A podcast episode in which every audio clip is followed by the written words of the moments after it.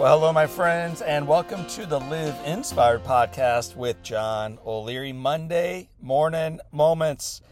I record these so you and I can begin our days and our Easter weeks in awe and on fire with a burst of inspiration. As a child, I used to wonder why my parents enjoyed attending funerals. At least that's how it felt to me. Why else would they get dressed up and leave family parties and sporting events and then go to them? Asking my dad why he went to so many, he shared because if he did not go to other people's funerals, he was concerned that they might not go to his. In spite of dad's joke, as I've aged, it's become clear to me my parents weren't going to funerals for themselves. No, they understood that showing up for people during their time of grief matters. And the longer we live, the more opportunities to show up for others that we have.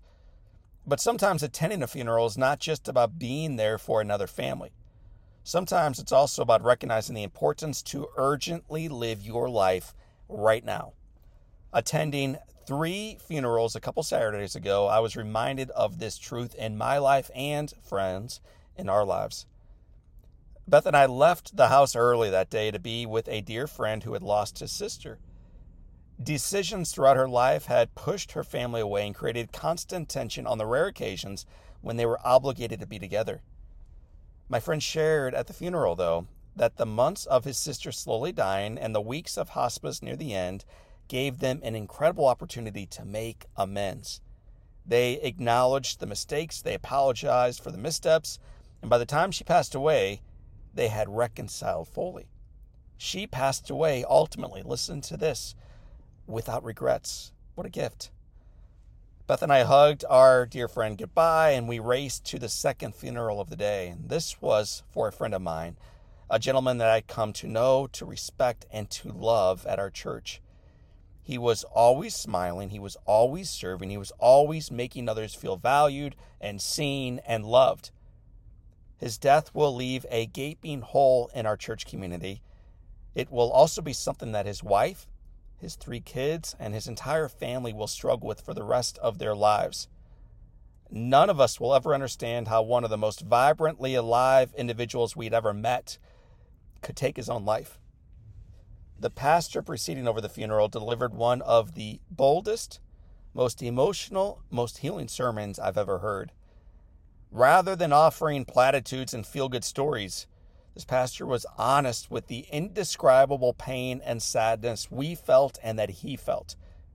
As he spoke, he kept his attention not on the overwhelmingly crowded church, but on those most impacted, the family seated in the first row. Using the lyrics from Hamilton's song, It's Quiet Uptown, he challenged us to be honest with what had happened and the agony we felt to name it for what it was and to not mask it. He encouraged us to be patient in this time of profound grief and massive sadness, to not race forward and to expect immediate healing because this thing will take time. This is going to take time. And yet, he reminded us in the midst of unimaginable sadness to be faithful and hopeful, to seek evidence of goodness and grace. Even in the midst of this period of utter darkness, there will be, he assured us, whispers of hope and evidence of life. Seek those moments and grasp onto them for what they are, he challenged us. One day, one day, we will laugh again. One day we will smile again. One day we will feel love again. And one day, he said, we will see our friend again. And he ended with a hopeful question directly from Hamilton Can you imagine? Can you imagine? Finally, Beth and I left that church service to attend the funeral of a third friend. Rather than a shocking loss, though, this was a man who we were celebrating 96 years of indomitably living and his passion for life. This gentleman was my hand surgeon back in the 80s, and Beth and I walked into the room knowing no one. We didn't know a soul a room where his children, in laws, grandchildren, friends, fellow physicians, and former patients had gathered to share the joy that was this man. And immediately, right when we walked in, we were engulfed in the love that personified this man's life. The most emotional story I heard from that day was from a former daughter in law, former daughter in law. Years earlier, her divorce was finalized, and in a world that is quick to pick sides, you Republicans and you Democrats, those on the left, those on the right, her former father in law instead chose the side of love. He chose the side of love. So, every Sunday, every Sunday, he would call his former daughter in law to check in on her and to let her know that he loved her. My friends, yesterday we celebrated Easter. In the ultimate revelation of love, we rejoiced in the stunning victory over death.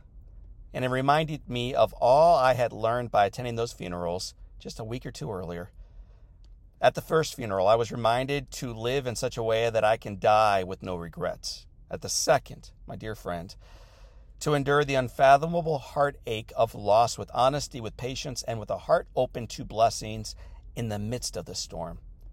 And at the third, that even in the midst of divisive times or at the end of a long, successful life, that phone calls reminding others of their value matter to them and they speak volumes about the individuals choosing to make those calls. Choosing, in other words, to be love. So, as the stone that once covered the tomb remains today rolled away, I wish you a wonderful start to your day. Remember, leaders, your life matters. There will be struggles, but the foundation is firm. Your life has value, and the best is yet to come. So, for this time, and until next time, my name is John O'Leary. Today is our day. What a gift. Celebrate it and live inspired.